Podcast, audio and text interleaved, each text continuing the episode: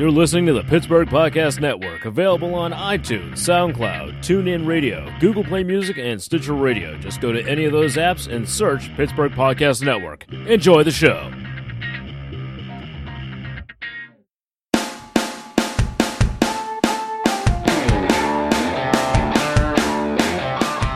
We are at Delanie's uh, coffee shop, my favorite coffee shop in the city. As you know, I'm a South Sider. Every day, taking a walk on the South Side now. I love it here. My wife and I love it. We're hanging here at the table. We're looking out on Carson Street. A little bit of rain, as we're used to in Pittsburgh. Gretchen's here, my our friend Gretchen. And, uh, thanks for coming by. That's the idea. If you if you love the podcast, we record at Delanie's. I'll have it on the website the day and time. Come on down like Gretchen, hang out and have a coffee with us. That's what this is. Is to hang out, relax, goof around, talk about what's going on. Today we're gonna we got to show we're gonna slant a little bit towards sports. We're gonna touch on a debate first. Uh, Of course, we have to. It's, it's the way we have to do it. And then we'll go into a little bit of sports. I got my man T. Robe's going to be our guest today. T's a brilliant comedian, as you already know, and he really knows his game, man. He's he's friends with a lot of a lot of football players, a lot of Steelers and football players around the league. Uh, he was an, actually an, a, a player himself. He was a star athlete in high school uh, and college too. Played played college, got hurt. Just like he was boy. a big time big time player, and he got hurt, or it would have been uh, he would have been hurt if he or he, he would have been a, a, worth a two hundred million and not even talking to me at all. There'd have been twenty calls to T, and and he'd say, "Hey, friend, how are you doing?" And he'd just forget it. I don't know him. I have gone. two hundred million, but I'm fortunate. I'm fortunate for the injury because I get to know know T. And of course, Dave is here. My my, my partner in crime, Dave. We've known each other for 30, 35 years now. Is that true? You're dating me, Oh my yes. God, Yeah. we're That- ninety. just- We're ninety. How old are we? hundred? Yes. What is this? Dating. The hell's going to Frank's over there? We've known each other for thirty some years too. It's like you might as well call this the fucking geriatric show. Frank. Jesus Frank's Christ, are we- are we sponsored by AARP? more about sports, but he's running. He's running the camera. Frank is is doing it all, man. No, Frank does everything. Yeah, Frank's like my brain, the other half of my brain, for Christ's sake. It's really wild. He's got. He can do an impression of you. He's I- soon you're going to Are replace you you. serious? He'll be in here just Can doing you do? Are you Yeah. joking? I want to hear him. Can you do an impression? He can't do it now. No one's ever done an impression of me. I want. I really want to. I want to hear Really? it. a little bit. No, I want to hear an impression of me so oh, we're bad. Gonna, we're going to find some people that do. I want. Yeah, you could do an impression of me, oh God, I'll buy you a dinner for Christ's sake. We have Ruby here from AMP. Ruby, I am so happy you're here. Thanks for letting us hang out here at Delanie's. Yeah, uh, first off, you. we love it here, and I know you, you are part of the, the uh, communications for marketing and all that stuff for the whole AMP group, which is uh, you can list everything AMP has. You know the whole list besides Delanie's? What else? Sure, we have Steel Cactus down the south side and Shady side, and now at PNC Park. Mm-hmm. Uh, we have Local in the south side, and now down across the street from PNC Park on Federal Street, it's Local Brew House. We have 10 Penny downtown on the corner of 10th and Penn, and Social House is coming soon. We also have Diesel and Sky Bar in the south side as well. So And, and I know living here now in the last six weeks, uh, Diesel, Sky Bar, Steel Cactus, Local, they always come up in Delanie's. Seriously, without even anyone knowing as AMP. And I mean it. Say, oh, if I ask what's the best this, they're the best that. One of those places come up. You know, they say Yeah, we're going to get a nice, nice dinner, nice quality dinner. Well, Oh, you got to try it local. You know, the, the, this You and that own there, half whatever. of the South Side. They, they and it's all quality too, because like I Yeah. said, it always gets mentioned. So, but the cool thing about the, the people amp, and that's why I like being associated with you guys. Uh, not only that that it's real Pittsburgh to me, the way the comfort and neighborhood kind of vibe here, uh, is the charity aspect of, of things because you know that's what you're supposed to do. You're supposed to give back. You guys tell us about the charity thing. Ruth. Sure. So today's International Coffee Day. If you didn't know, Happy and coffee day, everybody! I happy send everyone. coffee a, day. everyone got a card. You'll get it when you get home. Everyone Happy grab coffee their coffee day. today. I'm Yeah, drinking the coffee cold Eve brew is always very sleepy, but coffee morning, unbelievable. Right. So since Guatemala is a massive coffee producer Mm-hmm. in the world, we are choosing instead of giving something free away today, we're doing um, a donation jar for an orphanage called Dorie's Promise. It's located in Guatemala, and it's very close to the Guatemalan city dump, which is where a lot of these children were orphaned, or they're also trying to help families in the area. when I say the city dump, they actually make a living from going to where the dumpsters drop everything Mm-hmm. and try to salvage whatever they can sell or use for their own well-being. So Okay. um, it's it's very sad the way that they live down there. But we were thinking, why not give back on a day where a lot of the times, like Dunkin' Donuts or Starbucks, they're thinking of giving you something for free. We just thought, you know, let's give something back to um, a cause that's near to our heart. Um, a girl that works with me, her name's Rebecca Rhodes.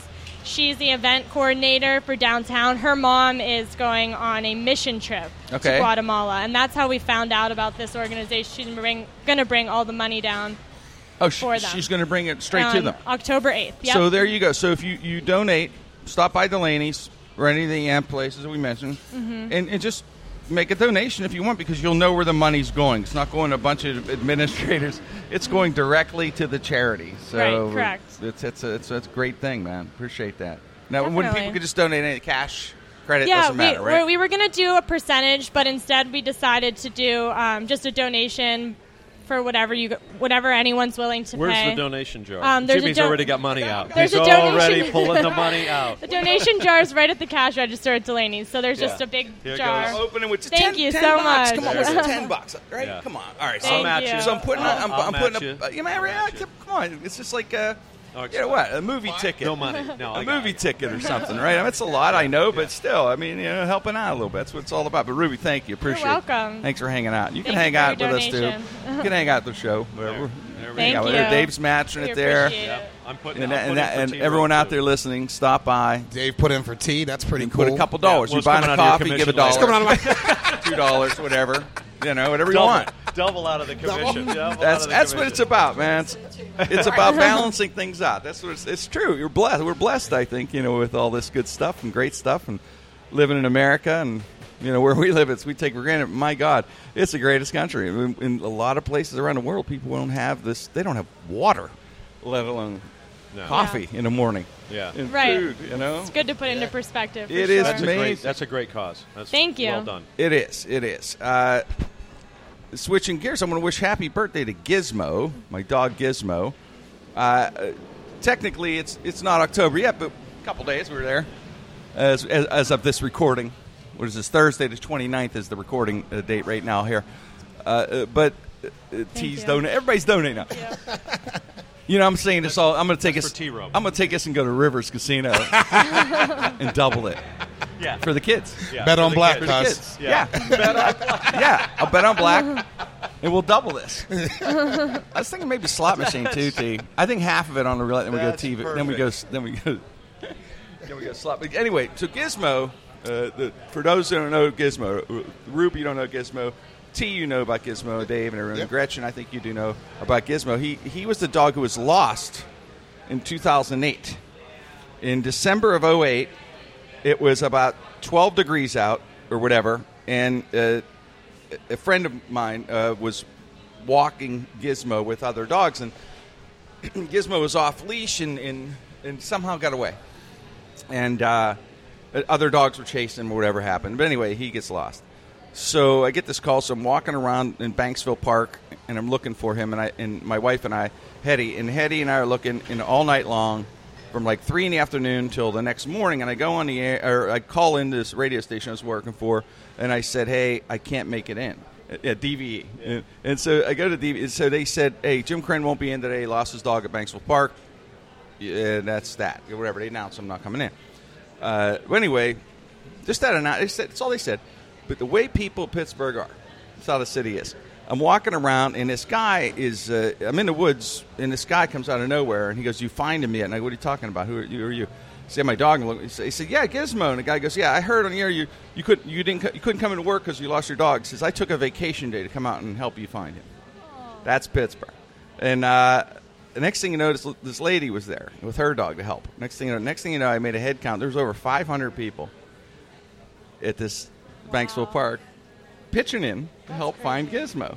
We found him three days later. Took three days, we found him. But there were hundreds upon hundreds of people there. I had three Marines come up to me. I'm not kidding. They had night vision goggles. Oh and they came out. They went out. Look, Dave was there, and Yeah, Frank, and yeah. everybody, all my friends and family that are out there right next to me. Dave and I were were trying. I mean, it was cold as hell too. These these are people that really cared about finding the dog and. It and was it's like a big, it was a big project. Remember, the people were cooking food, and you'd go in, and then you'd go out and troop through. Fra- and Frank's not good in the woods, and he was all through the woods, and and I was I was fortunate that, was that I was on the radio and people knew me, but that's not why people came out. You know, that's not. It, it- they would have came up for any neighbor or anybody that you had knowledge of. You know, what I mean? So we just don't know about that happening. It was. I was fortunate that I was, something happened where I was able to get the word out. But I'm just saying that people were there because of the, of the way they are, the community, and it was one of the most overwhelming things I ever experienced. I real. I Yeah. never forget that. Hetty also, we talk about it from time to time. So could you believe the kindness, the kindness of people that to take the time out of their lives to help like that? And that's the way I think in in general most people I think are like that. I do in in, in time of crisis. Anyway, we find Gizmo in no way. In two days, Gizmo will be 20 years old. Wow. I don't know how that dog is He is turning twenty now. He- I, I can't. He is still healthy. He looks great. He has no gray hair. I'm pretty sure he's getting into my Just for Men. I said that a million times. I think he is. I really do know. I did it as a joke, but I don't see one gray hair. Something's going on. Whatever he's doing, I don't know. I think And he's you, dying. Do you really even know how old Gizmo is? Yeah, 'Cause he- well, he could be older. They guessed him to be two when we when we had him. They always say that, and they're always older. So he could be older than twenty. He wasn't younger than that, I'll tell you that. But because he, was, you know, been around. He was at Animal Friends for a year before I even got him. So it was two they guessed him as. As they said, he was unadoptable. He was a little bit of a biter and uh, a little bit of a troublemaker. Just perfect, just like me. So I had to take Yeah. him. So he and I just bonded one time at an animal walk, and that's how it happened. I took him home, and he's been my best buddy ever since. But I mean, he's day to day. Come on, he's twenty. he's on seven different medications. Okay, and one of the medications is Viagra. And Dr. Aaron, uh, doc- one of his heart specialists, he has two heart specialists. He's better medical than I do. So his heart specialist said Viagra. And I said, that was originally for the heart. Oh. And part of the medicines he gets from the vet, part of some of them he gets from Rite Aid because of medical and all that kind of stuff. So they're under, you know, my name. One of them's Viagra. In other words, the Rite Aid on Jane Street, every month I get my 30 of Viagra. They think I'm a machine. they think, oh my God, this guy. Where's my Vi-" and I'm and I'm because he really needs it. So I'm kind of adamant. Like, I is my Viagra in? Like, you know, I can't be missing. I'm like, Jesus, this guy really wants his Viagra. I said, I need it by tomorrow, like that. And he was just thinking, wow. I'm thinking like, poor Hetty. You know, it's like, my God. So, but anyway, yeah, but he's doing he's doing real well, man. Well- and that's all. That's cool. cheers to Cheers to Gizmo, guys. Cheers to Gizmo. On Happy Coffee Day. Happy, Happy Coffee, Coffee Day. Day. You know, I'm really getting into these iced coffees lately. By the way, That's what I'm drinking. Aren't they Doing the great? cold pour. It's I got that. amazing. It's awesome. Yeah. You know, they, they, they, they don't boil it. They seep it in cold water, and it takes the bitterness out of it. Oh, is the- that how it's done? Yeah. It's they soak Dave it knows for. everything like this. Well, they, they, and they said it takes the bitterness out of the bean, and the caf- the caffeine count is higher. It's And- Oh, it definitely is. Higher. It is. Yeah. Yeah, so they s- uh, uh, seep it or whatever the language is for anywhere between 12 and 24 hours, and, and their brew here is phenomenal. Oh, I it can is. tell It's best the coffee. difference. Ice versus hot coffee. Yes. I can tell the Caffeine Oh, caffeine really? I did Oh, not yeah. know the caffeine was oh, higher. the caffeine's higher. Well, that, Huh. that's the mystery too. Is people always get the uh, dark roast? Yeah. that's actually less caffeine Than the lighter because roast. they cook it longer, which means that there's less caffeine. The lighter roast is actually more. See, Dave. Dave is one of the most well-read person people. He's I, a people connoisseur that of I all know. things. He is about every subject, and that's funny. no, that's why. When, that's why I'm when I no, that's why when I uh, uh, read a book or something. No, you can't, I Gretchen. know the Steelers. It's religion. You have to know your sports. Yeah, you. And uh, the well, the funny thing is when I read a good book or something, I always uh, mention to Dave. I'll, I'll, you know, say, "Hey, check out this," because I know he reads a lot of different books, and and so I, I read this book this week. It's uh, NFL uh, Confidential. It's called, and it is awesome. If you're a football, They have fan. not listed who the author is. I right? found out who it was. Okay, through through re- some research. He, he goes under Johnny Anonymous, like Dave just said. They don't want to list the author. He doesn't want to be known. He tried to really make this so he wasn't known, but he's an idiot in a way. He, he really comes off as an a hole. As you read it, you don't like him. He's just he's trying to be likable to us and relate to us, but he's, but he's like that pompous. Is he still a current like player? I'm too cool and you're going to be cool with me, and you know he doesn't appreciate. No, he just retired uh, from getting. He got hurt and he retired. But uh, his name is David Molk. They believe is allegedly it's David Molk, who was uh, backup center for Philadelphia. And the reason they found out they think it's him is because in Johnny Anonymous, he fills in for a star center who gets hurt uh, in 2014. Uh, center for Philly got hurt. Kelce, uh, Kelce, I think his name was, and Molk had to go in. He's listed. He mentions how he's 280. He has to weigh in. He's always 285, and they list him at 290. He's the only center in the NFL in 2014 listed at 290. So the idiot was trying to be anonymous, but how easy was that to find out? He calls the uh, the diva receiver Dante. They had DeSean Jackson of that year.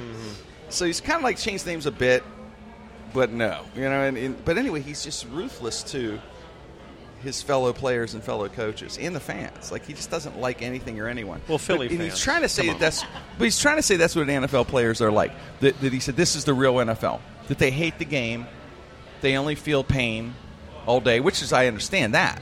But it basically made it that they hate the game. He's always wiser than the coaches, kind of vibe, and just an an a hole. And and and T. Robe, who's one of the great headlining comedians, I love T. One of my favorite comedians, uh, but he's a sports aficionado also. T is one of those guys, the most likable dude I know. T could be friends with anybody. I swear to God, you could be. Really, you could be friend. You could be friends with some. It could be like the most evil dictator in the world. hates everyone's killed. Say, and that dictator go, "I love T. Robe. Everybody else, I hate them all." I appreciate Gee, that, hang man. on. I slept in T's garage two nights. He had me let me sleep there. Uh, he was uh, yeah, he's a good man. But anyway, but uh, but you have a lot of uh, NFL buddies. You, you introduced me to the, one of my favorite uh, uh, players from Jeannette days, from his high school days. Terrell, Yeah. Terrell, I followed Terrell Pryor. Yeah, Terrell man. Pryor for years, and uh, through his, uh, you know, because he's a Pittsburgh guy, always took interest in him. He's a nice kid, and you introduced me to him, and you know a lot of the players. Now, from what I described, do you get that vibe from them? I mean, you, uh, in a way, I know you have to protect the. Well, uh, yeah, I protect mean- things, but I'm just saying. I've been friends with a lot of a lot of the players over the years, Does and that, uh, does that I mean, depiction reflect? well, right now I'm still friends with Casey Hampton, and he can barely walk. Every day he wa- he wakes up and he has to get like some type of uh, he gets like this acupuncture, those Yeah. needles that they put into your skin. Yeah. and he gets that every single day. Every day, every day, just because he's having such a hard time with uh, with the pain. I mean, imagine just getting banged up every single Sunday. Now there's a no contact policy What do you mean? uh, during practice. Oh, really? Yeah, Yeah. You- you- there's a no contact But they policy. can't hit like they used to. No, not in, in practice. You can't. In practice, In yeah. practice, and um, I think high schools are going to it. Colleges are going to it now. Yeah. Uh, where they're trying to preserve the body. You know what I mean? yeah, they're trying to reduce the Yeah. volume of hits because it's it's, it's Well, the there's volume. big. that- There's a big lawsuit right now, and I mean, you know, even I have a relative, Tony Dorsett. He's going through it right now, Yeah. memory loss. I mean, there's so much that goes on with getting banged up in the in the in the game. Well- and I, I played, you know, at the collegiate level Tell, for tell, a short tell time. about how you played in high school. You were a star. I, I Yeah, in, in high up. school, in high school, I still have my rushing record from my high school with Center High School. And uh, back in '93, I had my rushing record, 1823. you tailback or fullback? Tailback. Yeah, I was a lot. Speed. I was a lot thinner. Your speed. You like were- college. then. You went to college. Yeah, then I went to college Pitt. and played, and um, Pitt, right? what was at Pitt exactly. what was your speed on a on a A four three two. Wow. Yeah, four three two. I could That's dunk a fast. basketball. I was never any taller than what I am now, five nine. And uh, I just you know ran track. Well, and- usually you don't get smaller. Nah.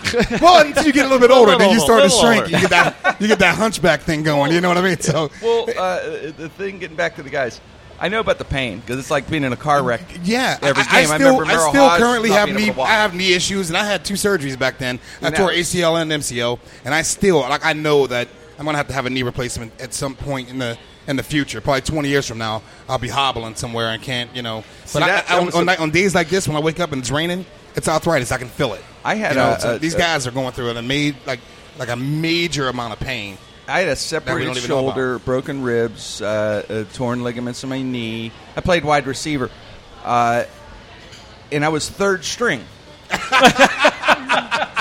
so, And you're still feeling the pain. well, no. What I was going to say is, thank God He didn't even God- play. Yeah, thank God I didn't play much. because that shoulder and, and the knee uh, was from falling down the steps at North Park Pool area. So that wasn't from football. It was an injury, and I feel my the pain. But anyway.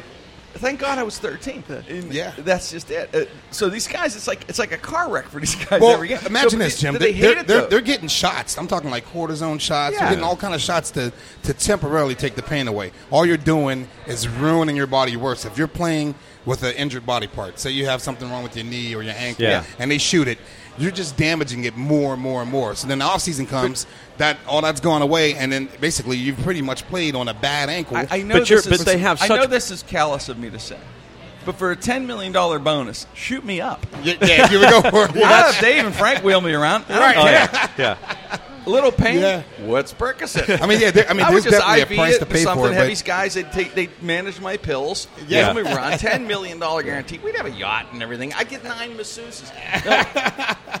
the question is, though, do these guys regret playing?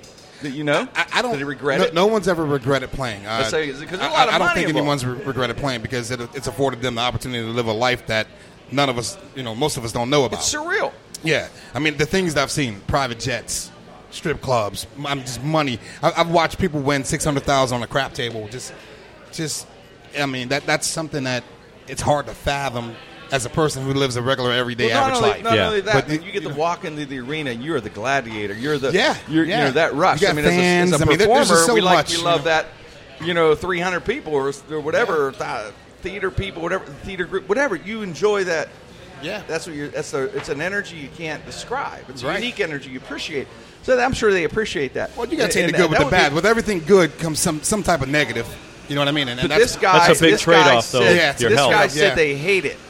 They Yeah. said that they hate the game. Do they? These guys, you know, hate the game. No, no one I know personally has ever say, said "Oh, they I hate hate the game All right. while they're current players. I now, see. I, like ex players that I know, Maybe like, later. I'm friends with Chris Oldham. Remember him? Number 24 I know was in D Yeah. back Yeah. courts. Uh-huh. I'm friends with Chris Oldham, and uh, I, I just was out in Phoenix, Arizona, not too long ago, and to watch what he's going through from you know living a life of luxury to after afterwards. I mean, we're getting so much money every Monday to get these big paychecks, like hundred thousand dollar, two hundred thousand dollar paychecks, Sure. and then when you're done playing, to see how well he missed or, or how badly he mismanaged his money.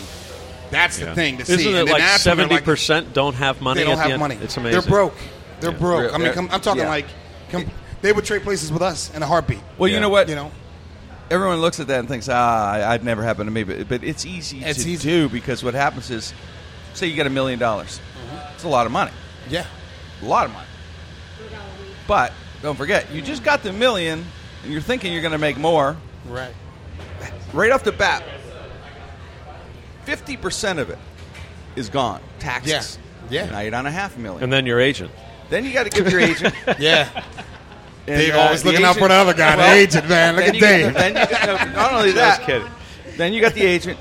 Then you got other th- publicists. You got uh, uh, different people handling this and that. You're looking at 250. now you're down about 250. yeah. Now you got the uncle who says they helped raise you, Right. and they have an invention idea, Uh-huh. right? And, and it's their whole lives are at stake if you don't give them fifty thousand. Right. You know, it's going to change their lives, and, and you know, and all that. And they try to remind you of everything he did for you. You give the fifty. Now you're down to two hundred, and then you want to help out your mom and dad a little bit. So now you're down to maybe hundred, Right. and you buy a car, real nice car. So now you're down to fifty.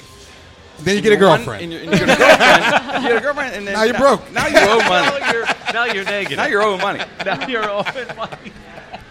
But it happens like in in every in other businesses too the same Yeah. way. It's like you know because Yeah. because if you're born in in a situation where your wealth family's wealthy or whatever, it's different. Everybody made the mistake. Some generation before you made the mistakes that can kind of maybe guide you along. But when you're like guys like even myself who come from poor, we don't have it. It's surreal. man. It's monopoly money, man. Would, would know? you rather have had millions of dollars and, and then become broke or just live a consistent life like you have? Well, I kind of did both. I kind of. Well, yeah, you, yeah, you work on it. You, I'm not You're broke. rich, huh? I'm pretty rich, but, but I'm pretty rich, but, but I made. Let me ask Frank know, Murgy this question. Would you rather have That's a whole different. No, there's no, a whole different Settlemar's answer over rich? here. No, but Prince I, Rich, no, me and but I Murgy, still- we ain't nothing, eh? I- you know, I'm pretty. I'm fair. I, God bless me, but but Yeah. but you know, I, I made more mistakes than others who wouldn't have if they had, you know, maybe a generation before them that had a lot of money. Yeah. something, 'cause I made a lot of, mil- you know, a lot of mistakes, and that's Yeah. why I could second see. I was lucky, Yeah. you know, that I didn't make a mistake to go broke. Thank the Lord. Yeah. Uh, but that was just off of different luck. I mean, it was really luck. Yeah. Just did not. Maybe willpower to not give it away or not whatever. But don't don't you a think it helped you guys? I mean, working and and moving to escalating yourselves in your in your income. Ball players, they come out of high school and college and go right into pros making millions. They never really saw that building process. They just went right to signing bonuses of millions. It Yeah. You want to you want a per, you want a perfect example on, of that? on, on how to make money. I mean, your your value, and you think it's never going to end. Yeah. Well, here's a, was- here's a perfect example, if you don't mind, real quick. Chad uh, Chad Johnson right now, completely broke. So Cleveland actually picked him up as a coach. Did you guys know this? In the beginning of the, the beginning of the season, Chad Johnson was a coach, right? Wow. A wide receiver coach, and Hue Jackson brought him on to help him out because he's completely broke. He got he, somebody called him and gave him a speaking engagement and a bonus of thirty thousand dollars to come do a speaking engagement the second day of camp. Wow. He flew out to L.A. to do the speaking engagement. Hue Jackson was like, "I don't run this type of this type of operation. You can't leave camp." He leaves, goes to the speaking because he needed the money. It's thirty grand. Right. He comes back. He was like, That's "You're lot of money. fired." He fired Wow. him. Yeah, he fired him. He goes, "You can't miss camp. Camp, you know, camp is a big deal in, Yeah. in NFL. You That's can't miss the, camp. That's the whole you know? thing. They're building. Yeah, well, it sets an example to other yeah. players. They can so, do it. so, so he fired him. People That's and the true story, and that's out there. Well- That's not- I'm not telling something that you know that's And it exclusive. would be like that It's in any out there, company, yeah. though. I Yeah. think if it was, an, hey, this is an important time for our company. Why didn't he just ask? can't I leave. mean, I well, don't he know, needed man. the 30K. I think he needed, he needed Yeah. 30k. He when knew- you, when he- you're scratching and you're hurting, 30k is a lot of money to somebody who don't got it. Hey, Hey, you could work. There's a lot of people listening right now work 40 hours, 50, 60 hours a week making 30 grand Right. or less. Right. And that's what happens is the surreal aspect happens where they forget Right. that there is real workers out there. yeah. Real people Yeah. working their asses off every single day. Gretchen raised her hand. Isn't that true, Gretchen? and You're you're a a chef. chef. And, I, and I think people, hours on my feet, the low pay, the back pay, the knee pay. I think a lot of people forget that, you know. And if they didn't, you know, if they didn't come from that season, but, but a lot of people do forget that, even if they did come from that sometime. They get a little bit, you know, it gets surreal, I guess. Their lives get surreal. Man, it's hard out there, man. You know, If somebody showed five million dollars at me, I'd lose my mind. You know, I wouldn't know how to handle it. Well, yeah, exactly, exactly. Or, you like I said, just 30000 for one speaking engagement. That's pretty amazing. Yeah, That's a whole 30K, year's man. salary for love. So I that's, understand what the that's guy was Krenn thinking. money. Yeah, that's that's that Krenn money, right? That's what Krenn gets. He goes out. I out, need I need to get a dog named Gizmo and Gizmo, altar boy, boom, Right. 30k. Good night. No, Jimmy, T Robe, you I can know open up. my- Here's five hundred. My, uh, my, my wife was. Uh, And you owe me 10. Eddie- see, I'm lucky. I got a great uh, uh, uh, uh, wife and stuff, and, and uh, she can ground me a lot, you know, because uh, my my uh, car overheated and stuff, and I'm whining and depressed about my overheated car. It's in a shop and stuff, and she goes, "How could you complain? This is the worst thing in your life. Your Porsche is overheated. Boo hoo." I'm like, Yeah. like, yeah, you're right. That's. Sorry about that. Yeah. Was there anything else in the book that you, because you know a lot, lot of athletes too, did you find that the book related true? Or I thought the guy was full of shit. I, I thought Yeah. he, he was a, a rare anomaly to football. Yeah. That there are some players like that, but very one in a million though that don't like the game, that hate the game, that they, they can't get. A, he would he would be a guy.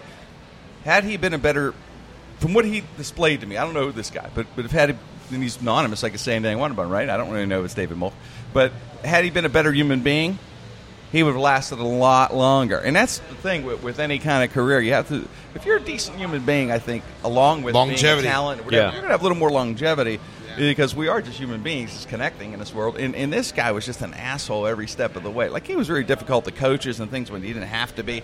It's almost like one of those things where he had a destructive vibe in him. Like, a lot of people can't handle success. There are people Right. I know, and there are comedians that we know that are just really talented, and you think, oh my god, they should be unbelievably uh, up the la- you know doing this and that. But anytime they had a break, they kind of sabotage it. Yeah. like they almost couldn't handle that success Yeah. or the the chance. Of yeah, there's money. something in them that just. It didn't Yeah, you've said it that or about a few comedians that we know. You said that they they just they're almost they're they're, they're willing themselves to, to be There's like no logic. There's Yeah. like no logic behind. I know, I know it a lot of or comics saying like that mean things Yeah, or stupid just- things and Yeah. to people just because they know you know they, you know you shouldn't. But anyway, this Well, guy I- was like yeah. that in a book. He was one of those guys. He lasted maybe four years or something.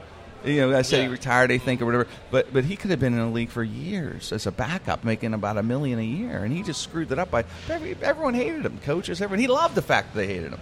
You know, I, I've never met a player that hadn't mentioned the thing that they missed most about the game was the camaraderie and the guys. Being Yeah. around the guys and the camaraderie Yeah. and the unified goal of playing together and that ability and that spirit to really sacrifice yourself for a bigger for a, a, a bigger good, which is the winning of the game, protecting your other players Yeah. that's a, a shame to have someone out there writing a book that, that doesn't emanate any of those things. Oh, I'm that's sure really, I think, will- what the game's will about. definitely have a word to say to him if they find out it is really this guy David Moore. Yeah. Uh, you know, it's funny you said it because I, I know there are guys, no, not naming names, uh, there were kind of stars that were just kind of a holes to other players. Uh, just didn't get along, didn't talk to them, had a diva mentality, never around them. They all hated him, and at the end of their career, they all say, it. "I really miss the guys. That's the one thing I really miss." It's like, what? the guys, you never talked to them. They hated you. What Yeah. did you do? To, you Right. know, I really miss the. I got to see. camaraderie, I was guys. fortunate enough to see the other side of it too, because you know Terrelle got cut. He was picked up by Cleveland and cut by Cleveland last year. So Which for about amazing. about four months there, we hung out every single day working on his game. And I, and I, I remember being in a car with him and hearing talks with him and his agent about how bad he wanted to get back on the field. Sure. So that's a guy who loves the game. Yeah. You know what I mean? But maybe he hasn't been beaten up badly enough to the point where he's miserable about it. But he loved the game, and now he got his shot back again. He's starting this year, and he's tearing He up. He's going crazy. Amazing. 144 Yeah. yards last Sunday. yeah. He looks like he's Had him playing quarterback, Pop Warner receiver, with these kids. and they made him guys. play uh, safety too. They put him in on defense. He finally Amazing. got an opportunity Yeah. to play, and that's the Yeah. interesting thing. Yeah. He got an opportunity to play quarterback again Yes. through being wide receiver through humility. Right. That brings me to my subject of Tim Tebow. Tim Tebow, I love the guy, what he stands for, and everything, and I think he's a nice guy. I'm a fan of his. Yeah. I think he was railroaded a little bit. I think he's, a, I think he's definitely should be at least a third string quarterback. You want a playoff game. He won games. Him not being a third team is ridiculous for Yeah. whatever reason. But on the other end of the spectrum, why is he not humble enough to become a wide receiver, running an H back? Because they said, "Hey, well, you'll make this team." New England, Bill Belichick loved this guy. Right. He said, "You'll be, you'll make the team as Right. an H back. We Right. want you well, as there's no that." way he's going to queue at. He's Well, not- he doesn't have would the now. Right. But He here's the now. thing: he, if he would have went at that time and said, "Okay, I'm going to be an H back. I'm going to go and be this," like Terrelle Pryor, there would have been situations where he would have been able to play quarterback Yeah. again. Maybe another team down the road. Maybe I don't know. I'm just saying he could have been in the league, but his, but he said, "No, I'm a quarterback." And in a weird way, you wonder that's kind of a your ego. And another thing is, right right after he got caught the last time, the, not the Philadelphia. We, just, Yeah. just he did real well. He threw two TDs in his last exhibition game, guys. He had Yeah. an incredible last exhibition game. Yeah. And Chip Kelly threw him under the bus right after the game. He said, "This guy, man, he's not ready for the NFL. He can't play in the NFL." He threw two TDs, about I- 200 yards. But here's the thing: Montreal Alouettes offered him a contract, CFL. He could have went to the CFL and just showed what he could do for one season. He wouldn't do it, like it was beneath him. So sometimes ego gets in the way. I mean, no Well- one wants to call him on it, but I'm calling him on it. What's Isn't that a his- little Yeah. bit of an ego thing? What's his deal with the baseball? Because I just saw that he, hit a home run in his he first. Just, he he With- played baseball in high school. And he was a star. This gives us, you know, he's a stud athlete. He decided to go with football. Okay, He- of course he ends up with a Heisman Trophy and all, but, he, but he, the accuracy thing with the quarterback, he never really was able to. Like I said, he needed CFL. He needed like Kurt Warner. He needed reps in another league or prove himself. That's the way it was. He wouldn't do it, but he decided he wanted to get back into baseball. He was goofing around and still liked to keep in shape in batting practice. He could hit. So he decides to hold a uh, all the scouts in the major leagues. He's going to hold a practice. He had two major league pitchers working with him for about nine months. Both pitch ex pitchers, but they were pretty decent pitchers. I hear. They said they couldn't. He was a machine. They said they couldn't. They couldn't get him out. He was unreal. These pitchers. They said, that, and so he said, "All right." So they invite all these scouts. Under the pressure, it was a little rough. You know, he didn't do it as well. And the pitcher said, "One guy said, I can't believe he didn't just crush this because every day for nine months he's been killing it. But I can understand the, the pressure. But he did hit about two home. Two of them were like monster shots. He had like a 500 foot. I mean, he had like crazy number home run. Oh, two of them. So the Mets signed him to a minor league contract. In his first at bat a few days ago, he hit a home run. So he's relaxed. He's in the groove. So that every scout said they don't think he's going to make it because his bat speed isn't fast enough. But hey, I admire the guy's trying. I think it's kind of cool that he- he's saying, "Hey, screw it, I'm going to try this." So uh, that's another. Like I said, I, I admire him. I like him. I just I'm, I'll always be miffed of why he didn't humble himself a little bit and try another position or go to the CFL. I guess he has his reasons. I don't know him. It'd be interesting to ask him why he didn't do that. I'm still- it sounds like a logical thing, but he loves. You know, who knows? Maybe I'm still shocked Jacksonville hasn't taken him. Jacksonville, when he when he came as with the other team playing against Jacksonville, they sold out the stadium. They supposedly cover twenty thousand seats every game so they can get a, a sellout. And when he came, they uncovered him and he sold it out. I don't understand Look why they his wouldn't have stats him for on. the Eagles last year in the preseason. Look at them, and then you'll really be miffed. Look at his last game, last. I think coaches are looking at like he, like he, he was almost selfish. Like you're not like a team player. Yeah. I know coaches look at that. You know, like, hey, let's- In what maybe way, not. T, maybe- did you hear? Well, Did you hear he wasn't? My, my thing was this: if, if you don't, they said, hey, listen, we don't think you're going to make it as a quarterback. Why don't you try and change positions? Oh, yeah. for the betterment I- I of the what you're saying. team. Yeah. Yeah. for the Like betterment Cord- of the like team. So when you did. say no, mm-hmm. you got every other NFL quote, coach looking at that like this guy's selfish. He's not for the team. True. yeah. And, and and to me, if I'm a coach, do you want a selfish player on your team? Well, So he I did. mean, they're- he they're- did they're out say there, him but- not He- doing. he He has come out and said that he would only take a quarterback position. Yes. I, oh, Yeah. Yeah, that was a statement from him that I'm the only way I'm going to play football is if I play quarterback. Right, because they, they there were several teams that said, "Hey, we'll sign you." Yeah. like I said, it's an H back. It's like, yeah, it's like a I third even heard what tight end I heard for him too. I heard they Tight wanted- they end. He is a tight big- end. he is a running big back boy. Yeah. called. He said he can Yeah. maybe be a running back, a third down back or man. something, whatever. I mean, so an H back is that uh, actually, but. Uh, but anyway, like a receiver kind of back. I don't know. There, Yeah. there were like several positions. He's a hell of an athlete. Obviously, he's 29 and he's really is. He's an A ball, and Yeah. that's pretty impressive for the Mets. He's in a structural league, but still, I mean, hey, if he can get his bat swing up as a maybe, I doubt it. They said there's a million to one shot he'll make it to the major leagues at 29 years old. But Yeah. hey, like I said, I admire people taking chances like that. But I also, I don't know, mix, I have a mixed review on him because of that whole Yeah. football thing. I'm not sure, but I mean, hey, it's hey, he's beat, he's he's you know. To each his own, man. To I mean, each his own. He's yeah. doing his life the way he wants to do it. I guess He- he's a multimillionaire. He did. He's doing something right. Yeah, he's not broke. Trust me, he's not. I don't think. No. I don't think Jesus hates him. Yeah, I, No. yeah, he ain't strained up at all. Yeah, I think I don't think Jesus hates him, but I don't think Jesus is crazy about him though. yeah, right. This is John, And Craig, and we are from the uh, Jagoff Podcast, the only podcast all about Pittsburgh. check it out on PittsburghPodcastNetwork.com. Oh, man. Do you go to a lot of games, Tiro? What- what's that? Do you go to a lot of games? Yeah, yeah. I go to. I'm every every week. I'm, I'm if I'm off, I'm uh, I'm at an NFL game, whether it be Cleveland or I have I have cousins who are sports agents, and uh, Have, you- have you done a Super Bowl yet? You been to the Super yeah, Bowl? I've been a couple Super Bowls. cool? Yeah, Super Bowls and Pro Bowls. I was at the Super Bowl when we played in Tampa against Phoenix, Oh. Arizona. That was a great one. Best I, I went, game. I went with uh, I went with Casey Hampton. That was you know probably the most fun when Santonio That's Holmes made that probably touch- that one of the touchdown best catch. uh, yeah. Super Bowls Oh, it ever. was unbelievable. Jimmy, tell a story about how when you went, you went to the winning Super Bowl, then you went to the. Tell them how they. It was my favorite experience was that Super Bowl, by the way. Yeah, but like Dave said, uh, in every Super Bowl, I got to cover a bunch of them, and um, and every time the game's over, when- winner you already know, win or lose, the NFL throws a party for both teams, Oh yeah, and it's a big time party. It's a couple hundred grand they give them because it's like monsters. yeah. And if you win, I noticed. Now I was on a lot of winning ones because we won in, in mm-hmm. Detroit, and we're in a, you know the, the the one in uh, Tampa. Tampa. Tampa. Yep. So I'm in two winning ones, and Kevin Colbert, the nicest guy i i you could ever meet, a friend of mine for years, and you know, so, you see, I was fortunate to get, to get invited to these parties. It's you know, private party afterwards, whatever.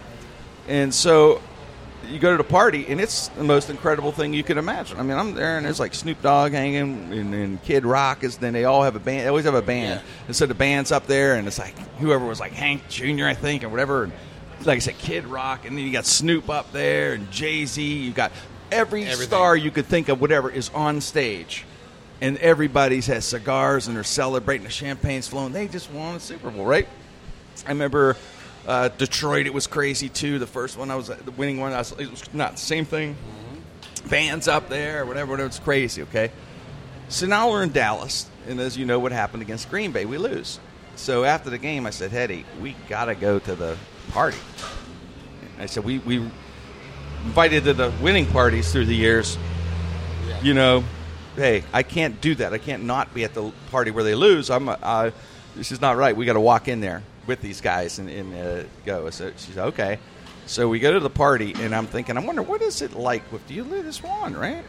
So I walk in, and it was the weirdest thing I'd ever seen. There is James Harrison with his head down, a bunch of empty tables, players scattered around. They all have to be there looking miserable.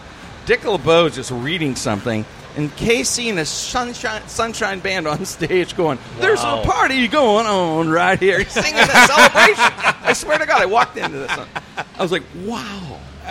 and nobody's doing anything, is crying, Yeah. in pain. I was like, Yeah. this is the weirdest thing ever. Did you But say they the have to food be- was terrible? Oh, Like they God. had chi- like Doritos or something? Well, in the winning one, you get the greatest food in the world, and everybody's there, and I say Snoop Dogg, everybody. This one, you get like Danny Bonaducci or something walking by, and maybe the Pedro from Napoleon Dynamite. Doritos and you know. Twinkies. That's it. That's your only well, the celebrity moment you said getting out KC of and the Sunshine Band, you knew where which. Oh. yeah, you knew you were on the losing side right there. it. You know they wait till after the game. They tell the bands, you know. You know, Yeah. KC doesn't know they're with the losing team. But they, Pretty much, they Yeah. wait to see who's losing. Go, KC, you're with the, this team, and you're with that. Yeah. Snoop and the guys, they're over here. he should know. he, he knows. He knew deep down. KC knew deep He down. knows. He knows. He knew he was going to sing "Celebration" to the uh, hurting, painful house. The whole super thing. It's funny because the whole week is, is, is strange. The whole thing is that the parties. It's about the parties, and, and, and it's about the, the thing of the media media row, like 200, 300, whatever media things there, and, you know, and thousands of you know all the stations are all there in these little cubicles, and you have these stars come by parading through, but they're all selling stuff. So it's the oddest interviews ever in the world because they're all selling stuff and they all have to work it in. Like whatever they're selling, they will work it in. Oh, wow. Like they'll be like, all right, I'll, I'll introduce you to. They'll, you're just sitting there, you're waiting to parade these people through. So it'll be like, hey, Jerry Rice uh, is going to be on the show in five minutes. Oh, great. So you know, I'm whatever. Jerry Rice comes in and, and his guy from Breathe Right or whatever he's promoting. They're like, yeah, I'm, uh, you know, John Doe from Breathe Right, Jerry, blah blah blah. yeah, Jerry, I don't sit down.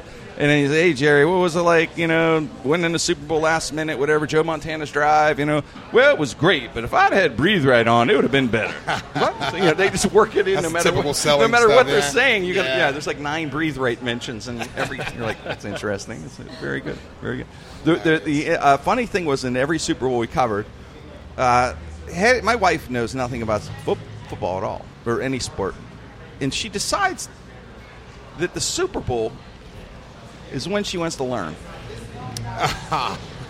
So you had to give a tutorial during the game. Oh, game. most intense moment of the game. I get a tap on the shoulder. Yeah, I get a tap on the shoulder. Most intense, tense moments of the Super Bowl. I Get wait, how many points are, is a field goal game? Will you please stop that? Ask me this in preseason, Yeah, man. that's a preseason question. Well, the funny thing is, Hetty uh, loves the celebrity thing. This loves it. It's fun. Who wouldn't? It's fun, right? Yeah. So we'd go to these parties, and for some reason, she would torment Evander Holyfield for a few Super Bowls. Yeah, like three Super Bowls. She tormented him for three Super Bowls. Because he, for some reason, would show up at these certain parties or whatever. And Hetty doesn't know many sports people. I'm a boxing fanatic, okay? So I watch all the, I would buy all the pay per views. So obviously, Holyfield at one time was on a million of these pages. So she kind of knows who he is just by me watching his fights through the years. And uh, so she goes, "Oh, there's that fighter." She said, "With the ear, his ear's bitten off." I go, "Yeah, Evander. Yeah, Evander. I need a picture with him." So she goes the first time she goes up to him, and, and she says, uh, "Can I get a picture with you?" And poor guy doesn't even. He's just completely. You, you talk about injuries. Yeah. this guy was in boxer forever, right? Yeah. He's like, Yeah. He has. He's like, yeah, all right, let's do a picture. All right, boxing's a good game, whatever. So, so she's there, and uh, and we took the picture, and it didn't take. So he's eating. So Hetty walks up and can take another picture. he's eating. He goes, yeah. Yeah. She gets up, takes another picture with Hetty. I'm not kidding you. It was a cardboard camera thing. That's what we had back then. Uh, yeah, yeah. First Super Bowl. yeah. Didn't take. She did it again. And we finally get it. Next Super Bowl, same thing. We didn't have the card, but but it, she didn't like the picture. So she goes up again. He's eating. Take another picture. So She did third, two, three Super Bowls. She did this to him In a row. Yeah. Did he remember lot. her by the third one? I know. Hey, you, no, we had no idea. He's but I was like, punch hey, this is the most amazing. Because I would remember that. You know, like I'm like, No. Took pictures with you the last Oh, three yeah. years in a row. I just thought that was a we, yeah, it's just the funniest thing. Like, You're torturing this man. You're torturing Vander Holyfield. Why? Leave him alone. so she has three different sets of Yes. pictures with the. Yeah, I want to get back to the Super Bowl this year so we can go and So, take another take picture, another picture with Vander, see how he's doing. I want to, I'll do a whole photo album with Vander Holyfield and Hetty. Doesn't she have a picture with Tyson too? Yeah. Oh, yeah. Well, Ty, it, Tyson. Um, I was at the, there was a party, the, the the Maxim party. It's a big party, and uh, I remember you were going to get uh, get tickets for Frank and I if we went down to that. Yes. That's the, that was the party. it's the part. Yeah. Like the Playboy party's big, but this is bigger. Everybody wants to get a Maxim party. There's only about 850 tickets sold or whatever. They put it in this all cool place. And they're three thousand dollars a ticket. Wow. That's face value, not the scalping value. So, buddy of mine, Rod, close friend, yeah, he, he, know, he gets ticket. He's a ticket. He owns do a a ticket shout out. company. He'll love that. Yeah. Rod, yeah, best ticket guy in the world, and then one of the closest friends. And he so he gets the tickets. So every star's there, and it's really a cool party because it's like you said, they only sell so many, but I know why because it's not crowded, and you can kind of get a drink, and the food's unreal. You know, a cir- what's it called, Circus Soleil or whatever, Circus Cirque du Soleil. Cirque Yeah. Soleil. It's literally there. I'm not kidding. I'm doing it. That's your entertainment. Right. Is that. That's how big it is. Yeah, that part. Wow. So they're doing that, and you're like doing all. It's pretty cool. And uh, I remember sitting there talking Norm from Cheers for like half hour about Pitt football for some reason. I don't know, but weird shit like that's happened. Like at least uh, you know stars, offbeat stars, and Jessica Alba walks by. You know, Paris Hilton and her entourage walk by, and so whatever. You know, Katy Perry walked by. Whatever. You see them all. They're all there. Yeah. And uh, Tyson, Mike Tyson's there.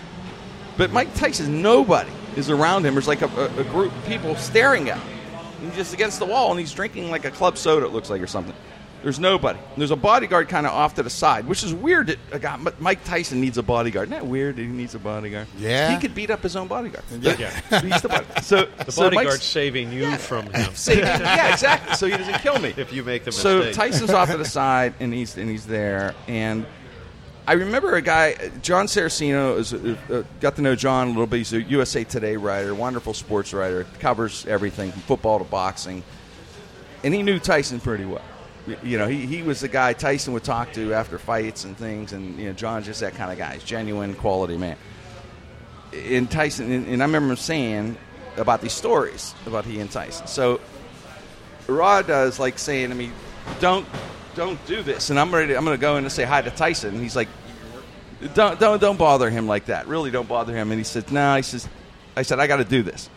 So I, I break through the crowd, and Tyson looks at me, and I'm like, "He really look mean. Like he's going to kill me." So Mike Tyson's like, kind of like arches his back, shoulders back, and chest out. I'm like, "Holy shit!" Mike Tyson's going to kill me but I don't know why. I kept going. So I keep going, and I walk right up to him, and I said, Mike, uh, great to meet you. It's an honor. Uh, John Saraceno is on a show I do, I do a radio show from time to time as a guest, and he starts to get like misty eyed, and he, and he hugs me like a bear.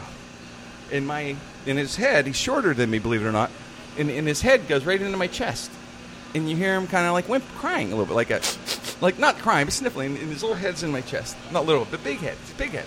He's, and they got me in a bear hug, and I'm sort of losing wind because he's, he's tighter and tighter, like kind of a bear killing you. And, and I'm kind of up off my feet a little bit. People are watching, and it's all you hear in a muffled tone is John Saraceno is the greatest guy in the world. I love John Saraceno. I love him. Please, please, tell John Saraceno that I said hello. Please tell him I said hello. And I went, I will. I'll tell him you said hello, Mike. Thank you. No, no, no, no, no, no, no. You don't understand. Make sure you promise. You, you, you will tell John Saraceno I said, please promise. I'm gonna say promise. He goes, okay. He dropped me. He dropped me. And I was and I kind of scurried away. Weren't you a little worried when he hugged you? Were your ears? Were you worried about your ears? I gotta tell you, my lungs were cracking a little bit. People were like horrified. He Remember- came, he came to the Pittsburgh muffled. Improv uh, Mike- probably oh, about, did yeah, he? about two years ago. Oh yeah, he was. Yeah, yeah. yeah boxing. He, has Yeah. been here for boxing. Frank did some of their Yeah, fights. Yeah, Yeah, I Frank came out on stage. Yeah. I, I did a, I did a set when he was at the Improv. I came Yeah. out on stage. I asked the DJ, "Let me have his uh, his headphones." And Oh. my first joke was, "I know what you like to eat." Yeah. you know, and he has uh, Larry Larry Richert has a picture uh, he put out with Mike ch- looking like he's going to chomp down on his ear. Yeah. Oh, And that what? was I'm not even kidding because they had him on when he was promoting the fight and he, and they took that picture of him looking like he's going to chomp down on Larry's ear. It is the best. oh my god, you know, you know what's awesome about that? I watched. There's a documentary on Netflix about that. About chasing Tyson. Chasing Tyson. That's a great Jason- show. Did you ever see that? No, I never- I I Oh, recommend it- anyone Chase- listening. Who who was it? Was it Vander?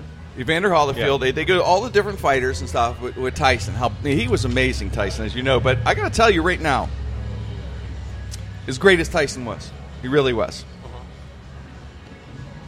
Well, to me, the, no, Lennox Lewis is the best I think ever. Sorry. Uh, Yeah, he's a beast. I'm, if you had to pick a fighter that Yeah. could win, beat anybody, I'm saying in history. I think he beat anybody in I history. don't Lennox- know. In I- I- yes. Not- and, not uh, but, but but I got to say, Evander greatest. Holyfield. Evander Holyfield really beat Tyson to the point where that's why he bit his ear. He was Yeah. embarrassing him. Yeah. yeah. Tyson was older. I think if Tyson was younger, it would have been a better fight, closer Right. fight. Maybe he would have caught him and knocked him out. I don't know, but but, but boxing wise, Holyfield was superior. Holyfield, but I will tell you, Holyfield was the Joe Frazier to you know Frazier always had Ali's number, Yeah. and Holyfield's Holyfield a better boxer. Yeah, he was an all-around boxer, but he Tyson was a have the- great fighter and all Yeah. that, but fighter, not boxer. But I got to tell you, Lennox Lewis. I don't know, pound for pound, I will give in his prime. He was a heavyweight. You would give it to him for best of all time. And I love, believe me, I'm a huge Muhammad Ali fan. Ali Yeah. was a, amazing because he was a mixture of almost like a lightweight, a middleweight, quickness, and a heavyweight. yeah. Yeah, But Lennox Lewis could take a punch, even you know, it, he was fast, Yeah. and he was massively big. Uh, Yeah. I mean, I just I don't know Ali. It would be a hell of a fight. Yeah, but but as a guy, who would you be most scared to get in the ring if you had to get in the ring? There's no question. Looking Lennox across the ring from from Mike No, Tyson, Tyson would be the scariest. He that's primal fear. I mean, that, Tyson he would be the scariest. Looks, Yeah. he, he's the scariest. Look, you would think that Ali would have sympathy on you. Tyson would beat, Tyson's beat scary. fighters Yeah. before the fight. Yeah, psychologically because he was so menacing looking. He'd give you that look. He beat uh, Tattoo on his head. Michael Spinks. He beat in 60 seconds, but they said he beat him before the fight. Spinks didn't even want to get in the ring with him. yeah. wow. He said, "I don't They're- want to get in the ring with this guy." He's But just like- Ali all around, all around. I, I just thought Ali over Ali. Ali, I like- I like over. his style, I loved man. Ali. I well, just- Ali was fast. He yeah. was amazingly fast. He hit incredibly hard. Brilliant tactician. Foreman though was a great fighter. He went into that fight out Yeah. of shape a bit, and that hurt him. Foreman, but I, I know, but look at Lennox Lewis. I know it's a crazy thing to say. People probably think I'm not saying Lennox Lewis. But I'm telling you, man, all the fighters I've ever seen, I've never seen anybody like Lennox Lewis, who was just both a, a great boxer and had that power and had that He size. He had- quickness. he had- he I mean, in his prime, his absolute prime. Yeah. He had all those things, but everybody would love to have what Ali had, where you look absolutely defenseless and can move at will and, and, and make another person look foolish in there. It's almost it speed was was almost a amazing. martial Yeah. artist style. I mean, It is. No, All the great he fighters changed have boxing. martial art He aspects. changed boxing. Nobody defended themselves like But he what's did. going on with boxing these days? There's, you know how all these It's names kind we're of a talking lull about. Yeah. right now. All these names we're talking about, and now I'm. And We're in a since lull. Yeah, We're in a yeah. lull for boxing. Well, we you know, are, Ma- and, and I think it's going to be a difficulty because Mayweather MMA, retired. Yeah. MMA is pulling all the youth and all the all the talents moving in that direction, Yeah. and now you're going to see more and more in that. So I- I but think- boxing still has the money. I think boxing's MMA still is- big the money. I love MMA. I do. I think I watch it. I think it's interesting, but I don't think. I think for ten years I've been hearing MMA is going to take over boxing. I just don't see them ever taking over boxing. Yeah. because boxing is just easier to follow. That's all. That's the only reason. I don't think uh, I, Yeah. it's a great, both great sports, wonderful to watch. But I like MMA mm-hmm. because I was, you know, as a child, a kid, I was a boxer, and, and I just like like the sport. But I'm just saying, if you're just ca- boxing can take a casual sport person, and there's human interest to it, and it's easier to follow. That's all. That's, that's the Yeah. only difference, and I think that's why it's broader. That's why you have you have not seen an MMA fight in the league of Wa- Mayweather, or you have not seen. But I wonder if a that's 150 200 million dollar night. yeah. but I wonder if that's because they control it too much. You know, you don't have the personal personality development that you have in boxing, and the the and, and, and the money behind it because of that. I, I don't know. I think and it's the part promoters. of it. Well, the media creates these guys. Yeah, they do. Now it's a it's a marriage, and it started with Howard Cosell and Muhammad Ali. They Yeah. saw. Yeah. Ali was brilliant, right? But he Cosell was the guy who just set him up. That was the thing. It was just that it was almost like the the, the combination team of the. Without him, he doesn't have anything. When Without Cosell, really, he'd be a great fighter. We don't, but we do not know him like we know him. Cosell would create the drama. Same with, with Mayweather and, and Pacquiao and people like that. I know their story through these media people. Maybe when they're not like Cosell, they're not as great as he was as far as drawing a picture. Yeah. But hey, apparently Lampley and Foreman, whoever the hell's telling the story, Larry Merchant, they're all telling the story. But there, there's definitely, there's definitely a story that we know about these guys. Like you know, you know, Hands of Stone, and you know, you know what I'm saying. You know the drama Yeah. behind Yeah. it. Like you didn't you want to see Pacquiao and Mayweather because I did. because we knew the story though. Didn't he say Pac out? He was hurt that first fight. He, he Yeah. was Yes, hurt? said he hurt his. Yeah. uh, hurt, Did, I is don't that know movie what, out shoulder. yet about? Um, Yeah, the that- the Duran. It's a Duran movie out right Yeah. now, Movie. which Yeah. is fascinating too with, with that whole deal with with, with uh, Duran. Are we on the air? Yeah. Oh Okay. yeah. No, we're on. We on? Hey, um, speaking of boxing, what did you think of the debates? Nice. The base. Good segue. I'm watching it. I'm watching. Punches thrown. Ah, President, right. No. Well, you know what's funny? I don't know who I'm going to vote for, and I don't. And I think a lot of people are out there thinking the same thing. It's like, okay, you got Hillary looks like a Muppet or something, and, and rehearsed Muppet, and then you got Trump, who's just crazy. And I Yeah. and I love him. Lo- Hey, I'm sure I admire them both. Well, They're as a comedian, you intelligent. two have to be thinking Trump would Well, be I'm a leaning great toward president. Trump. As a Donald comedian, Trump to that's me- gotta be the That's a headline set Well, right there. That's a headline. Donald Trump to me. Forty-five minutes on Trump. and and like I said, I don't know if I voted for him, but Donald Trump to me is like taking my my six year old niece Ella to Walmart, where there's no filter. You know, it's like he would be like the little six year old, like, you know, she's fat. Be quiet. She's fat. Stop it, Ella. She's fat. He's bald. He's bald. Please, Ella. Sorry. He's bald. Look at his nose. Stop it. But it's true. What can I say? It's true. He's bald. He's got a big nose. Please. It's like having that. No filter. No It's filter. like having my niece. No filter Yeah, no all. It's like my God, but Yeah. uh, little Ella's, part, which I love. Yeah. And, you know, so I don't know.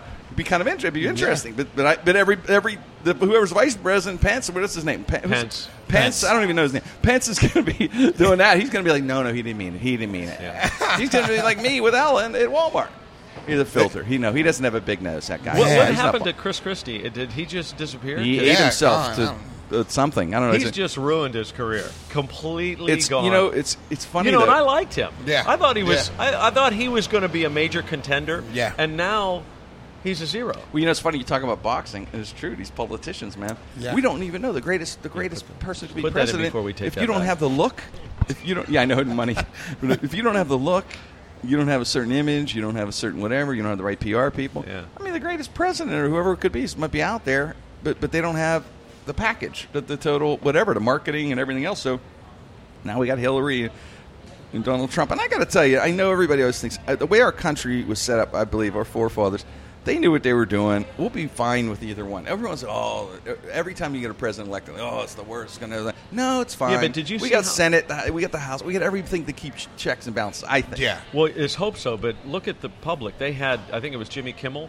He went out and interviewed people on who he thought ran won the debate, but he did it the day before the debate. Oh, so yeah, I people think- thought they. He goes, "Who do you think?" And people would go, "Oh, I think Hillary did great." And the other guy, "Oh, Trump. I loved his points. I thought." And so then she asked him, I didn't even "What see did you think? That's what funny. did you think when Trump challenged her pu- to pull-ups?" And she did them. Pull-ups. She goes, "I know. I couldn't believe that. Could you believe she could do a pull-up?" People actually answered those Come questions. on, man. And they're Well, the- voting. Well, here's That's the here's scary Yeah. the thing. This here's the scary part. Is they can they can say things. They're so good at that level. Yeah. both the Hillary side and Trump side. That's how they got this great as they are. Really, so they're I'm successful. there, there's three what 350 million people in this country, and these are the two. These are the two. But you know what though? I was watching. I don't- I don't a- get it. There's a Charlie Rose interview with with Bill Clinton, and it was after Hillary collapsed from uh, the pneumonia, and there was a lot of media on her health and everything.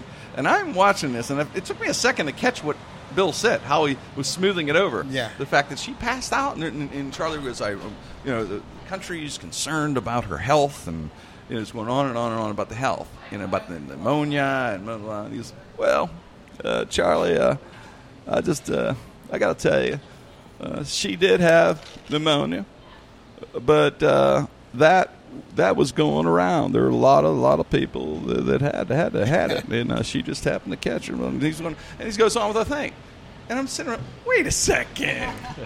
There ain't a lot of people that had pneumonia. We've had a flu, we had, we had you a know- flu going around. Right. But have you ever heard of him going, "Hey, why pneumonia's going around these days?" No, but he made me But believe he it. sold it. He, sold, it to me for about That's two why minutes. he need, we should just have him run again. He's so good.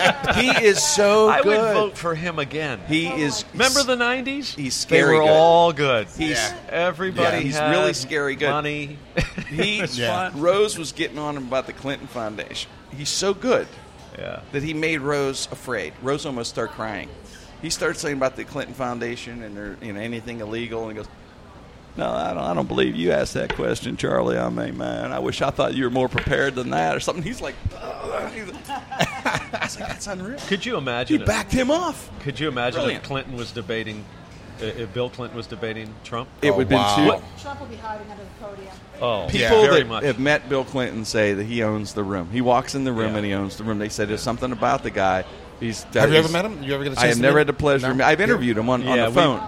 Frank and I went to um, the first time he spoke when he had left office. There was uh, he did a, was his lecture first series. public speaking engagement, and What's that like? He, he's amazingly powerful, amazing, amazing Wow. speaker. Wow. He, that and to me, that's what we need. We need somebody that elevates all of us, Mm-hmm. not somebody that.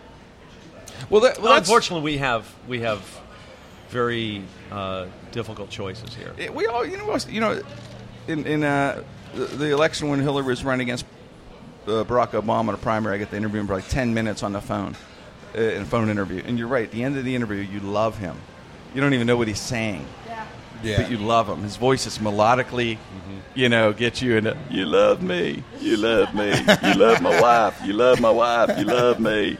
You love me. Like, you know what? I do love you. You love my you- wife more than me, you- but that's okay. Either vice presidential candidate. I, you're You're not allowed. you You're know, not I allowed. want your president. Yeah. But you know what? I- what, that- what did you think of the debate? Well, I, I just just the whole, you know, I thought the first twenty minutes, I'm like, okay, Trump's actually holding his own, and then as it went on, you could see who he truly was, Yeah. shine through. I'm like, yeah, you're still retarded, dude. Well, I- she I kept kinda- working I him kinda- over. She kept working him And then, and then, the, then he goes about him not paying taxes and saying how smart he was for not doing that. Yes, mistake. And then the interview afterwards, he goes, "I never said that." Yeah. I'm His like, ego this got- guy, it, he don't give a damn. Like, he, he doesn't care. I love when you said he goes. Do you remember we recorded you? Yeah, yeah, we were there. Here, here, I'm, I'm showing you you. Here you go. Look, No, we no, recorded seriously, you. though. ego got him. Isn't this That wasn't me, right? as a comedian? You got to you got to love this. This is I'm fertile all in. ground. Yeah. I'm Yeah. all in. This Yeah. is the best. Although Hillary Material will for be you good too guys. with material It because is. the Bill, Bill's going to be first guy, man. He's going. The Mac is Yeah. back, baby. He's Yeah, going to the- be unreal. Well, the think first about man it. of Turn the, to the Mac. the country. A hundred million people watched that first debate. Oh, there's Oh, yeah. no way the hundred million would have tuned in if it was Bush and and Hillary, Right. or anybody else. No, Yeah. it's not as entertaining. Trump moves That was the incredible. dial without a doubt because you do not know what he's going Right to now, say. yeah. and there's something exciting about that, except the fact that he may be president, which is scary. Well, well, well, you know, another thing that's, that's that's killing me over the whole thing with Trump is his supporters. No matter no matter how dumb of a statement he makes, they're they're solidly his supporters. Like they Yeah. don't care. No. He, Trump said he even said I think a month or two ago he goes I could kill someone people would still support me. But here- They'd have to see the knife go in. Yeah. here's why. Here's why I said I, I don't know who yeah. I'm gonna I don't know who I'm going to vote for, and I'm not just saying that because I'm not really a political comic or entertainer, yeah. but I but I don't know who I'm going to vote for because, okay, Trump does say some obviously Off the out- wall, yeah. right? I mean, come on, out of nowhere, you know, Talking to Neil Cavuto in a debate. Like it's you know, and Howard Stern. Yeah. Baba Booey. Well, come on, what are you I doing hate the way he debate, pal? talks. I know. I What are you talking about? All of a sudden, he's like, you know, Uh, Yeah, yeah, yeah, Rosie O'Donnell. Rosie O'Donnell's never brought up in any presidential debate in history till now. You're right. Wonder who she's voting for. Yeah, really. Here's an entertainment show, and we just became Meet the Press. That's because it's huge. It's, Yeah. It is. This it's, is it huge. but it is really huge. and we have passionate, we have passionate ideas, you know, Yeah. passionate beliefs. Make behind America that. great again. My favorite thing with Trump was when he came to Pittsburgh. We're going to bring back the steel mills back to Pittsburgh. We're going to get those steel mills. I'm like, what is he Wait, talking didn't, about? didn't he say We've how's been- uh yeah, how's, Joe Paterno? We don't want Yeah. that. We've been medical robotics for years. How's Joe Paterno? He won't return my He calls. died, dude. I'm I said, oh, that's you. why he won't return my calls. Let me tell you, China's killing us here in Pittsburgh. I went to the old Homestead Mill, and I, well, I'm going to talk to that guy, P.F. Chang. Whoever that Chinese guy is is killing us. Makes great egg rolls, great soup, and he doesn't belong. I'm I'm telling you, every comedian in the country is voting for Trump. He's just I know. too much good Too much material. material, way yeah. too much material. me. That- and I think that- everybody on Fox is voting for Hillary. The 'Cause whole bit- everybody wants the opposite end, so they can complain about it. Oh, I might go to Trump headquarters to campaign. Did you ever meet Trump? Never, not yet. Did you ever meet Trump? Never, He's I never was I- at any of the parties where you were with all the. never, never See, met that's him. amazing. Never, because nothing. You know T. everybody, man. I've met T- a- I've met a lot of I, people. I was ready Yeah. for T to go. Oh yeah, I'd part on his boat. Yeah. I did see Kimmel get to play in his hair though, didn't he? Who? Didn't Jimmy Kimmel just play in Trump's hair? Yeah. He, Yeah. he asked him. Yeah. He goes. He said, Yeah. "I just want to mess your hair up." Yeah.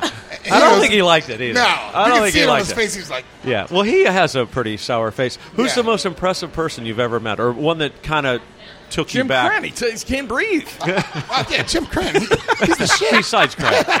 Uh, Prince. oh, Prince. Prince. Wow. I felt a little gay when I met You him. met too. Prince? Did yeah, you? Did yeah. you have a 'cause- little- he's had little that- guy love? He- yeah, Really? He's Little like he guy had that aura, you know. And That's Yeah. Prince. yeah, and I, and I remember you ever. Wow, that's pretty. He's cool. the only person I ever got starstruck over, and Oh, I got yeah. to shake his hand and uh, literally started stuttering and fumbling Sure. over my words. And and it was one of those Was things. he that I small, just- little guy? Little guy. Teeny. Little- I mean, Yeah. very very tiny guy, man. And uh, Did you hug him? it, no, but I, I when Did he you do a walked away, I, around? I was like, I felt Yeah, like yeah, like it's met Prince. How- And- how'd you meet him? Was it a thing. party or somewhere? No, he had he had a concert. We went to Okay. this concert, and uh, a friend of mine knew his his road manager, and uh, he was like, "Hey, you want to come backstage and and, uh, and meet him?" I was like, "Yeah, yeah." So you know, we go to the concert, and I go backstage, and literally we were like waiting in this room for probably about twenty minutes. He walks in and he didn't acknowledge anybody in the room. There was like a, ton of people around him, and then uh, basically he goes, "Come over, come come meet him, come meet him." I was like, "No, I'll, I'll wait." Right. And, and I remember watching him, and I remember trembling. Like I remember like having like this is the first time I was like ever starstruck in my life, and I went up and I was like, "H- h- "How's how's it going?" And I remember looking at my hand, shaking, shaking as I go to shake his hand. I think I would And- too. I And think his I voice would so deep. same at the He time. goes, "How are you? Nice to meet What? you." His Wow. voice so deep. Wow. No. So deep. I mean, Really? it- and I remember like, I'm okay. and I'm like, I just expected, that was my moment to be like, hey, what's up? How you feeling? I can't believe Yeah. that And I didn't voice, do it. man. I expected him like Dearly beloved, no, he, I mean, Bill was so deep and uh, trembling. he, he was just a powerful person to me, and that, that's probably my He'll biggest be missed, person I've man. ever It's met. so it's Yeah. so sad. It's a big experience to meet Yeah. somebody that you It is. have Well, he's looked a up legend. to. Yeah. Jimmy's met a thousand. Before we go to Yeah. Jimmy, who have you ever met anybody that was uh, uh, in your eyes? I haven't met a whole lot of people, but I was able to go backstage. I don't know if you guys remember, um, like Lizzie McGuire, Hilary Duff. Yes. Oh yeah, I, I Huge. actually booked and her a I long met time. ago. her. Huge. Yeah, so that was probably like Oh, that's pretty Yeah. cool. I, w- I felt starstruck with Yeah. that. I was obsessed with that Lizzie She was a McGuire huge- show and Hilary yeah. Duff when my sister and I were like in middle school. It was about- like well, Yeah. that's she was the star. movie. She's Yeah. still a, a- a good I haven't really met a whole lot of people, but I went backstage and met her, and we, we actually talked to her for like 10, 15 was nice. minutes. She was really yeah, nice. she's a, she, her whole family was really nice, kind of normal. and then a lot of people. she that came to stars. some of the games because I guess she was married. dating a hockey- yeah, hockey player, Dar- married yeah. hockey player or something? We saw her on the big screen at some some of the Pens games Yeah. this year. Pretty cool. Yeah. Jimmy. Dave, I come was on, gonna ask who? you. No, Because you were an agent, you booked all these guys and these events. Give me you first. Did, did- did anyone knock you over? Go, oh my God. Billy Elmer.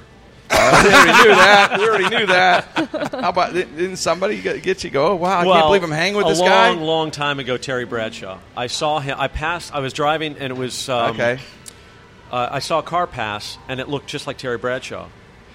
And I, s- he was a You passenger. met him? You hung out with no, him? I was a passenger. This is a weird story. a passenger, and I followed him, and I followed him all the way to the airport, and I saw him get out, and it was Terry Bradshaw, and I was going to jump out and say hello to him Yeah. because. It, Then you got arrested. Child.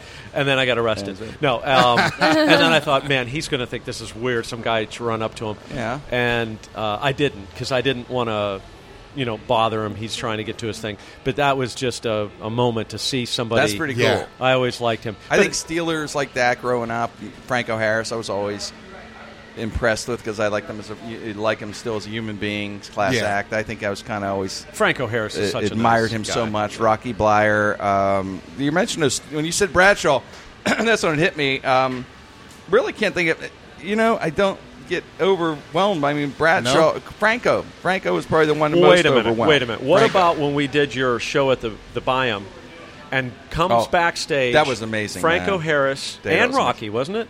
Both of them come They back. come and go, backstage. Can Give we pep meet talk." Jimmy before the show? And I go, Jimmy, and Jimmy, and it's you know it's a big show, and you know it's sold out, and there's Oh, just wow. a ton of people. And, and I go, Jimmy, uh, Franco, and Rocky. When it's, and he goes, bring him in. Uh-huh. And and he said, what a you know you're getting a pep talk from these guys before Yeah. this big show. surreal That was, moment. a, that that was a surreal moment. Rocky and oh my Yeah. god, But that's huge. it up. They there. wanted to meet you, so I- that's well, yeah, yeah. they've Yeah, always been nice- wonderful supporters.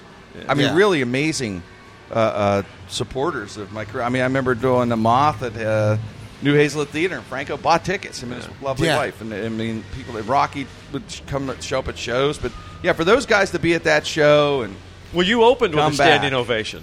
that was You amazing walked out night. on stage standing O, That's huge, man. Yeah. That was amazing night, huh, That's guys? huge. and then you ended with a standing O because you, know, you got to end. You, I mean, when you when they open with a standing, You you got, got it. to close hard. Yeah. That was so That was a much good fun. show. That was Yeah, right. that's Yeah, you're right. Dave. That, that was huge. a that was definitely a moment. In, uh, Rocky. And, and That was one of the Franco. best live shows I've ever been involved Yeah, in. that was a we. That was a. That's one of And those then, things. so we ended the show, and it was just happenstance. Yeah. Everybody's coming out, and we rented the Oh. uh, foyer of the Renaissance for the post party. That was so fun. and the pirates are doing fireworks. Oh, yeah, So right. people came out and go, "Holy shit, Krenn's got Krenn's fireworks, fireworks?" after the show!" and then we went in and had this huge party. It, like we was the timed it. killer show.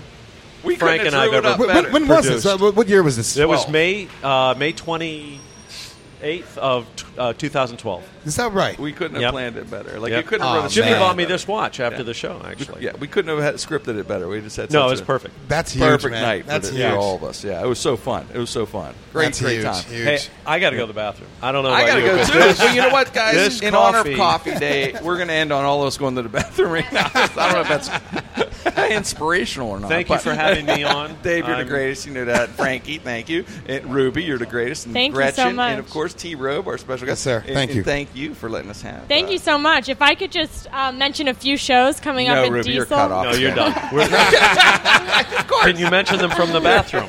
Sorry, I'll be really quick. No, no, take so, your time. Take your um, time. we have Matoma tonight, starting at 9 p.m. Okay. If anyone wants to get tickets, you can find it live at diesel.com. We're, we're hosting Tritonal on October 6th. And then Post Malone, who's actually been touring with Justin Bieber on October 15th. He's his opening DJ. So Oh, that's pretty cool. if anyone's interested, we have a lot more shows and bands that come through. Um, tickets at live at diesel.com. You, I got to tell you, if you haven't been to Diesel, you have to go to see a show. I- It's really set up. I've done, I was fortunate to do a lot of our live. Uh, we used to do a radio show live there a lot, and the way it's set up is just amazing. But I got to tell you, the thing that makes Diesel special is the staff, the people that work there. They treat you, everybody with respect. And Diesel's I love a that fun about place. It's a fun place, great atmosphere. Highly recommend seeing a show there. There's not a bad seat in the house, and I got to tell you, it's the coolest place probably to see a show in Pittsburgh, and it's got that intimate vibe, yet major league vibe. And these are great acts coming through. So that's Yep. great, Rib. That's a lot of fun. Thank you so much for having me. I Ah, appreciate Always it. Always welcome. You know, you, you. you work great couple doors down here, so you come back again. And we'll, we love hanging here at the lane. It's Gret- Gretchen. How nice is Gretchen? Thank you. Thank you coming for out. watching, And, listening. and anyone listening out there, when we announce, come on, hang out with us. Gretchen, are you gonna come back next time? Mm-hmm. Good. All right, we're gonna start. We'll start a we'll start a club. Yeah. Right? I, I was actually worried. It's like, oh shit, she's stalking me now. No, you're my girl. Uh, T, any shows coming up? We can plug anything you're Uh, thinking you of? know Or what? just working October, on some stuff? October 12th, I run the Pittsburgh Improv down there uh, for their open mic, but right now we're in our competition season, which Oh, December 14th, I always have you come and judge I will- the finals. if I can do But, that. Yeah, uh, man. September 12th and, I'm sorry, October 12th and October 26th Okay. Our two big shows we got coming up down there. They're Wednesday nights, 8 o'clock. Oh, I, Uh, yeah, I like to out and yeah. guest set. If that's right. I've been working on my set for me, if you- hard. if you don't mind. Yeah, don't no, mind, I'd love to. for me. I'd And love then, to because I've been working then- on new yeah, stuff. We're, we're still in the preliminary stages of, of the Okay. uh, competition, but The 26th is almost sold out already, and the Okay. 12th has about 150 tickets sold too. So And where is that? the Pittsburgh Improv. Oh, okay. Yeah. So come down, check Premier, that out. uh, and then, Premier uh, com- the comedy club, man. yeah, yeah, yeah. Come This down, city. check it out, and, uh, Or anywhere. I would love for you to close it. You know, either date. Let me know. I love it. Thank Yeah, you, definitely. T. You're the best, man. Yeah, Thanks man. for coming on the Definitely, show. man. Thank you. Anywhere you see T, go out and see that man. He's unbelievable, brother. Thank you, T. Thank This you, is Jimmy. No restrictions. Thanks again, everyone, for hanging.